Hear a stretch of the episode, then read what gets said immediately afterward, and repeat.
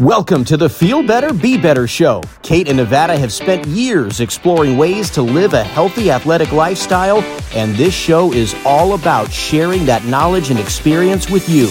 Today, Kate and Nevada welcome a special guest with their own unique experience and advice for living a better and healthier lifestyle. Hey guys, so this week we got to interview Allison with Birth Peace. She's a doula and she's certified yoga instructor and she's absolutely great. So listen into this part one, part two on how to be healthy during your pregnancy, you know, as far as movement goes, as far as how labor goes, you know, all the things. All the things as women you kind of go through when you end up having a baby and even afterwards. So you go ahead and take a listen today and I hope you enjoy. All right, so let's see here. We're gonna do what? We're gonna we're gonna talk about stuff that I'm really knowledgeable about, right? Super knowledgeable about. Not yet. No, I mean, you will be. Not yet, so I get to ask the dumb questions You on get to this ask one. all the questions. All right, the great. So we're gonna got Allison here. She is a doula. What else do you do? I am a doula and a prenatal yoga instructor. Mhm. Um, and I also do a little bit of, well, I do regular yoga as well, but um, some baby and me yoga classes as well. Um, All the things that I don't that are not my thing. it's not your world, So so I- that's all right. Yeah, I'm I'm, I'm, Right? I'm here to learn today. I'm here to learn all about it. Yeah, So, yeah. Um, and a doula is just a person that is like a support person, a guide, uh, an extra body as you move through the pregnancy and birth journey and postpartum. Um, not a medical professional in any way or sense of it, but a person who's there for helping with medical lingo that might be thrown around in the hospital or um, to help talk about birth preferences or to you know give some some type of context to like hey my ob asked me this question. I don't know how i feel about it right? Just somebody as a sounding board. And then as an advocate too when you're in a medical situation Yeah, I'm sure we'll get into those. Now I'm just curious, real quick. So Yeah. you said the postpartum and the baby and me yoga. yes So is that kind of like part of that? Like uh, after after the birth too, you're still continuing on as the baby me like one of the things Yeah. like in like the next like four months or six months or whatever it Yeah. is. I don't know. Yeah, yeah, yeah. Yeah, um I do it I mean, yeah, I have clients who like bundle it all together and they're like, I want to do the doula stuff, I want to do yoga, and I want to do baby and me stuff. Um that's I have some clients who do that and I have other clients who are just like, "Hey, I'm here for the baby and me yoga." And that's that's what I want to do. Um so yeah, it all works really well together as a entity, but it also can be broken apart. I talk with my hands. That's okay. So do I. I'll let you do the smart questions. I'll reserve to ask the you know the like okay I don't know what you're talking about stuff. Well, I guess kind of to start, what does if someone were to come to you to be a doula, what does that journey kind of look like? I know you hit a little bit briefly, but as far as like how often do you usually meet? What kind of topics do you usually go over? You know, how do you help them? Yeah. Um, with a doula client, I um, people will come to me anywhere between like they just peed on a stick early, um, and then like I've had people come to me at like 36 weeks, like almost ready to have their baby. Um, and they come to me and they, you know, we sit down, we talk about their birth preferences. Um, that is a big part of what I do. Um, is we talk about like, what do you want your birth to look like? Um, obviously, I'm a, not a genie. I cannot grant wishes. Um, but it's really good to talk about all those things so that when we get into the situation, we can say, okay, this is kind of what we are leaning towards. This is what we want. And then, like, we also talk about plan B. Like, what happens if we can't have that? And what does that look like? What does that feel like in our bodies? Um, if I say, mm, things might not go the way you want them to go, right? That's think- uncomfortable. I think that's huge too, because like when I had Harper, I did not even know how many intervention possibilities they were in the hospital. Right. and what ones really don't affect that much that can kind of be put by the wayside if you don't want to do Yeah. them and what ones are like no at a certain point that one might be really important to consider and Right. like, you don't if you don't know that before you go in it's really overwhelming Yeah, yeah, absolutely. Um, and that's a lot of um, what I'll also cover in my sessions. So I typically do like three prenatal sessions with a client. Um, we sit down, we the first entire session is just like let's talk birth preferences what are your desires um, we talk over like hospital terms um, what what is an epidural exactly? Mm-hmm. Where does it go on your body right? Like some people are like i know all of that. I've done all the research. I've buried myself in it from day one of pregnancy and i know it all.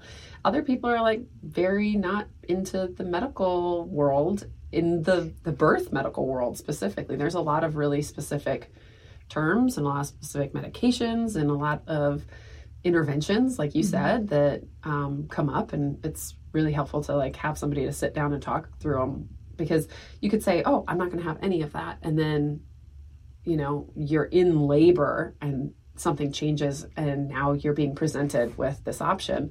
And it's like oh well it's helpful to have a little bit of knowledge to pull from mm-hmm. and say oh, okay if this happens this is how i feel about it or this is what i'm thinking you know? Yeah. Hmm. I kind of remember that too, like with Harper when I got down towards the end. First kid's very tiring, and you know, I was at home, so I didn't have the options to lean on some of those interventions. Yeah. But in the moment, because I knew I didn't want to go a certain direction, like I was able to stick Yeah. with what I wanted. But I'm like, I could totally see how someone is like, I'm so done and I just want this baby out of me. Like, give me a C section or whatever it takes. Like, I just don't even care anymore right because you're exhausted You're at that so point. tired. And so I could see if somebody didn't have a concrete set of like, this is what I expect and what I want yeah and what I'm okay doing at a certain point. Like, yeah well, even still, you're having, you're having somebody come in that's going to give you a solution as well. I mean, they're kind of Mm-hmm. not they're not trying to talk you into it, but they're giving you something that allows you to get out of that scenario. So you're like, yes, that. sign me up. Yeah. Yeah. Yeah. And it's it's challenging too because you don't necessarily know how you're going to react in the moment right? Like um, you think okay i have a really good pain tolerance. I'm gonna be fine. I'm gonna be great. And then maybe your baby right? Babies come down your pelvis in a certain way. Maybe your baby's sunny side up or op um, and the back of their skull is pressing on your back and you have terrible back labor. And now the pain is something that is hard to even fathom and let alone make it through. And maybe that is also causing your labor to be really long. And so now you're in way more pain than you anybody would expect. And then on top of that you're exhausted and tired and fatigued and um, you know we have interventions for a reason mm-hmm. so you know you don't know what you're going to get into Yeah, pain thresholds are really interesting though, because I mean, just because like I have a scrape on my knee and it's no big deal, and you're having a scrape on your knee and it's like the end of the world. yeah Who knows where those nerve endings are? How how you, different situations that hit you. So I mean, while you may think you're great in yeah pain thresholds, all of a sudden you get into one that you're low on that pain threshold, and it may not work out well. Yeah. So I mean, it could be totally different. You may think you're fine and you're not. Yeah, 100%. And on top of that, right, like your pain threshold, your pain tolerance is different in different settings. Mm-hmm. Like when you're at home and you're comfy and you're cozy and you stub your toe or you, whatever, right? It, it hurts. But like if you're in a high stress situation and like everything's moving fast and you're, I don't know, give me a high stress situation that you might be in where you stub your toe, right? You're you might experience that pain Anytime I'm awake, yeah. high stress. high stress. You're you're a high stress person. I know. Look at me. I'm still stressed. yeah, right. But like, if you're at home and you're calm and you're relaxed and you're in pain, right? It's like okay, I can manage this. Or if you're mentally prepared for it, and you're mm-hmm. like, I am going to be on top of it. I can stay on top of this pain, this discomfort, and I can manage it. Versus if you're scared, if you're anxious, if you're freaked out because there's like other people moving around you and you don't know what they're doing and your like nervous system is like a little bit on edge. I think I've got a good one for you. Like you finally like you finally hear something in bed that wakes you up that you go out to find Yeah. where you walk into the kids room and he's the kid's doing Yep. something crazy. Yep. And so then you kind of do that and you turn off the Yep. lights and you're walking out and you step on the toy and then you Yep. stub your toe on this Yep. thing. You probably might hurt a little bit more. I mean, because you got a you got a big meeting in the morning that you, you shouldn't have got woken up for. That one might hurt a little bit more. That one's going to hurt more. Yeah. That one's 100% going to hurt more. Yeah. Yeah.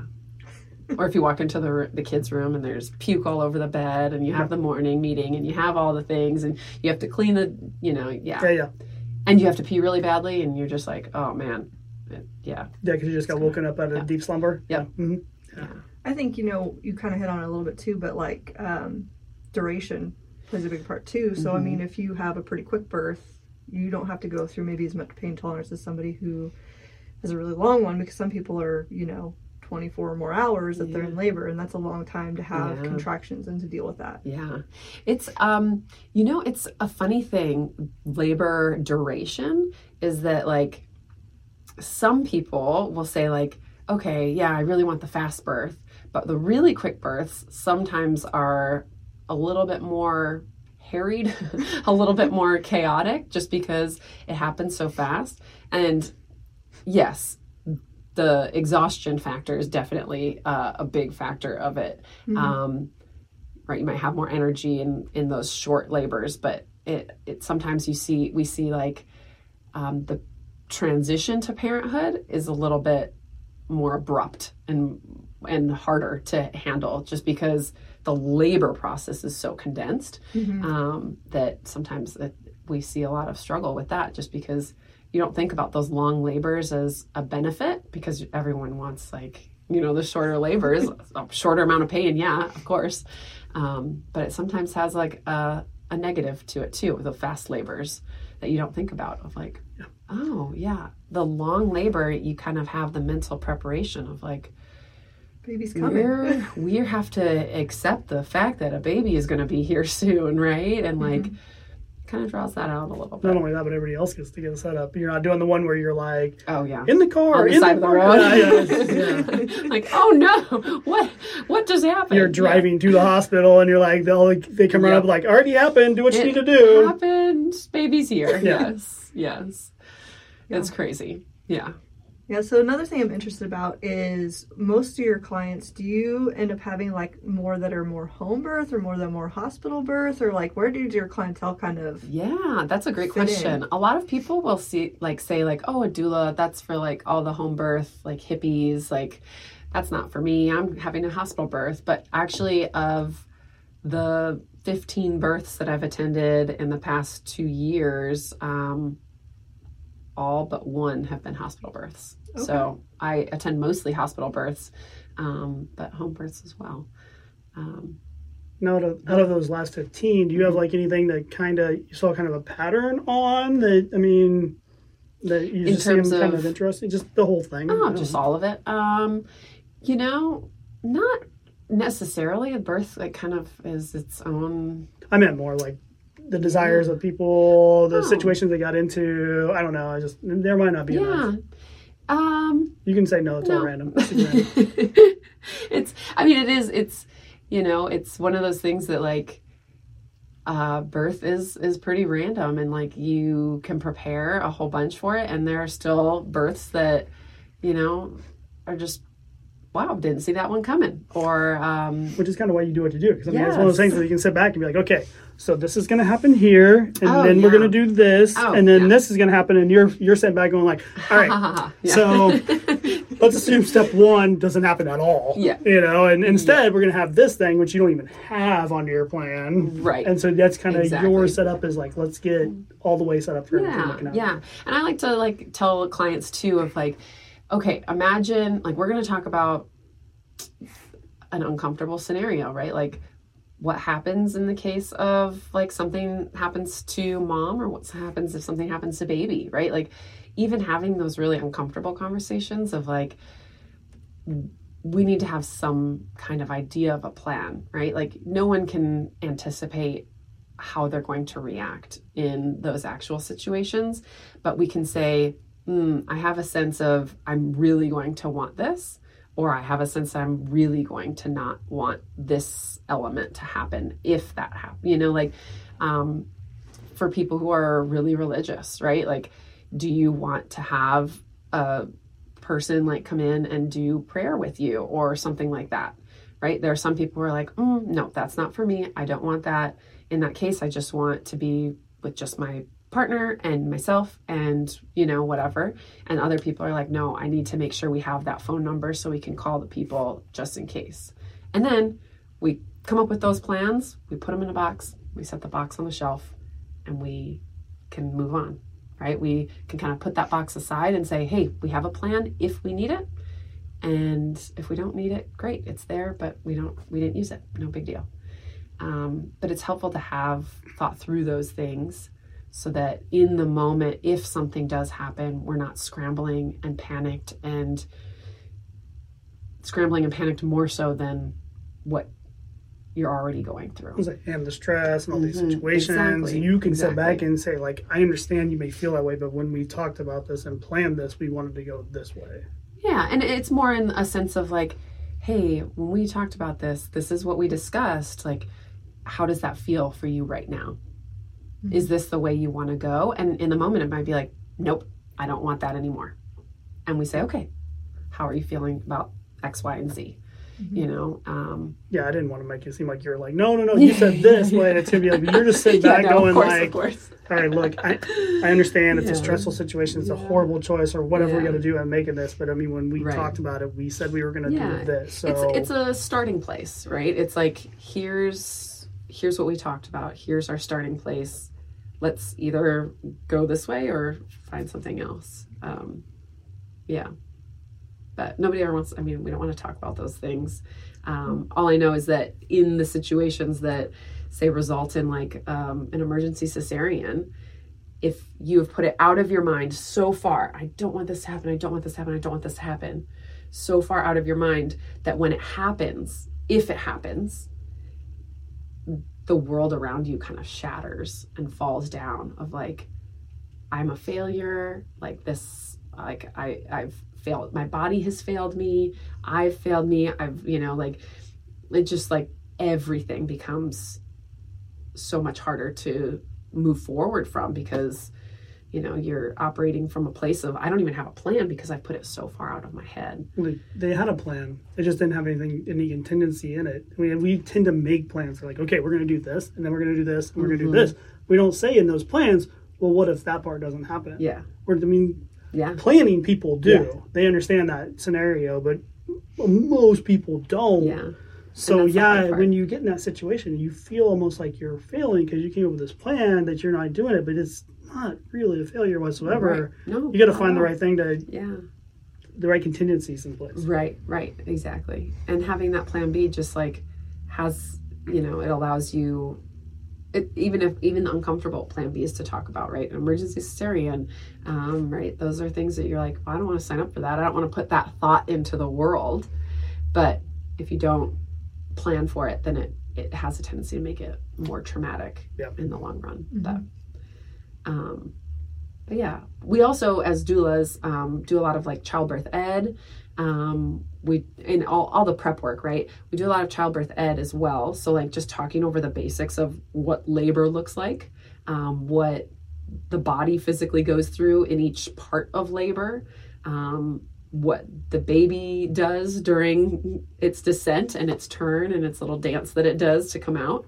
Um, and we talk about um, and we talk, talk about like physical support as well. So like hands-on support techniques like uh, the double hip squeeze or low back pressure or um, we talk about acupressure points a lot too mm-hmm. um, and and other ways of managing labor and birth um, so yeah it's it's not all doom and gloom we do a lot of uh, other stuff as well well that's in, it's interesting too because yeah not the the common person doesn't know how the baby comes down and turns and what right. can happen different. Like you mentioned back pain, like back, back pain labor, yeah. that not a lot of people necessarily have to go through. But if you don't know that that's a thing, and then you're like, why do these contractions suck? Yeah. And like I can't put pressure enough places. Yep. If you know what it is before going in, then you can kind of reason through it better right. when you're in the moment versus like yeah, think you have it under control and you don't. Right, right, exactly. And and like um, back labor is all about baby's position. Mm-hmm. And so I like to,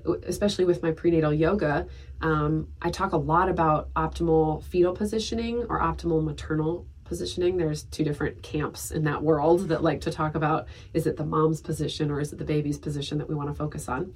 Um, ultimately, the way baby is oriented inside the womb affects how labor progresses. And so, if baby, like we mentioned, if baby's sunny side up or face up, then the back of their head, the back of their skull, is pressing against mom's sacrum as they're coming down or against the back of their back, and it's in excruciatingly painful, um, very painful, uh, and it it just slows everything down. It doesn't, you know, things aren't grooving as easily as they could be, and so back it up a little bit. We can talk before labor gets in in uh, underway.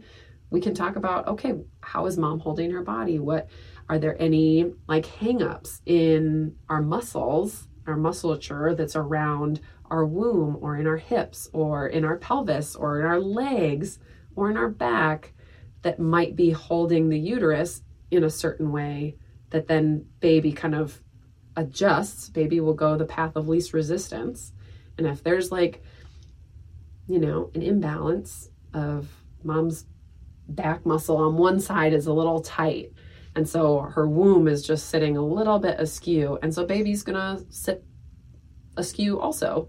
And so if we can look at lengthening all of our muscles and balancing all of our muscles so that baby can find a nice easy way of hanging out in our womb, then that can help us down the road of of making labor easier and not having to have yeah. back labor. Now, with that too, I don't know if you if, I'm sure there are yoga poses that can help with this, mm-hmm. but like even like I know um, chiropractic and even spinning babies talk yes. about when they get big enough that they're not moving all over the place anymore helping them turn before you get to labor if you can yeah. so it's easier because i know like sometimes they'll face forward and you're like okay how do we get you yes. to turn around because yes. you're getting close to birth and so i know there's different techniques but are there certain like yoga poses you can do or yeah. different things you can do there's a lot of yoga poses that kind of lend themselves to spinning babies chiropractic work is awesome too to just you know, a balanced pelvis is the mm-hmm. foundation mm-hmm. of it all. Um, spinning babies is great, and there's a lot of yoga poses that kind of like work hand in hand with both of those. Um, specifically, and we talk a lot about like seated posture. Um, when we sit and we slouch, right, our pelvis like turns this way, and it just kind of like scoops. Um, and then baby's back is the heaviest part, so baby's gonna like whoop scoop and fall right into the little bowl that we create when we tuck our hips. And so then with baby's back, back towards your spine in this little cozy bowl, that means that they're face up. So when we talk about late pregnancy and actually throughout all of pregnancy, we talk about having a nice good posture because then we can turn our hips slightly forward and just kind of gently guide baby to scoop their back away from your spine. Interesting. Um, and there's a lot of yoga poses that would help with that too. Like a child's pose is a really good one. Um, we always talk about yoga, like sitting on yoga balls is really helpful because mm-hmm. sitting on a yoga ball, you can't slouch your lower back because you'd fall off the yoga ball. Yeah. You kind of naturally are. If you wedge it in right, you can do it. there you go. Right. You just need something to keep you still. Um, but yeah, that's like, a, there's a couple of them. Um, yeah, there's a there's a good handful of yoga poses that help us have good posture and help baby kind of orient. Yoga's pretty good at building the core. Mm-hmm. So yeah. Yeah. Well, and like our ours today that we did, you did a lot with like the hips and the pelvis yes. and the ab muscles anyway. So I mean, mm-hmm. all in back. So a lot of that opening and mm-hmm. making sure you had enough flexibility and range of motion and stuff that would be important. Yeah, yeah, yeah. And we always talk about like um, the more movement into your hips that you can get during pregnancy is the better because it's just lending itself to having those long muscles and having nice even tone to all the muscles that connect to your hips but also just like not being stiff um, is really helpful when you're heading into labor is like having the ability to move your hips in whatever way labor needs you to mm-hmm. um, is so helpful and again the movement helps baby to find that that optimal position um, and so yeah yeah helps keep the long, not, long not being stiff. I need to write that down. Yeah. Luckily, you don't have to give birth. Uh, no kidding. I'm, only, I'm only affecting myself. I mean, it's also probably good to, as a sport person, right, to have the have the movement and ability. But. Yeah.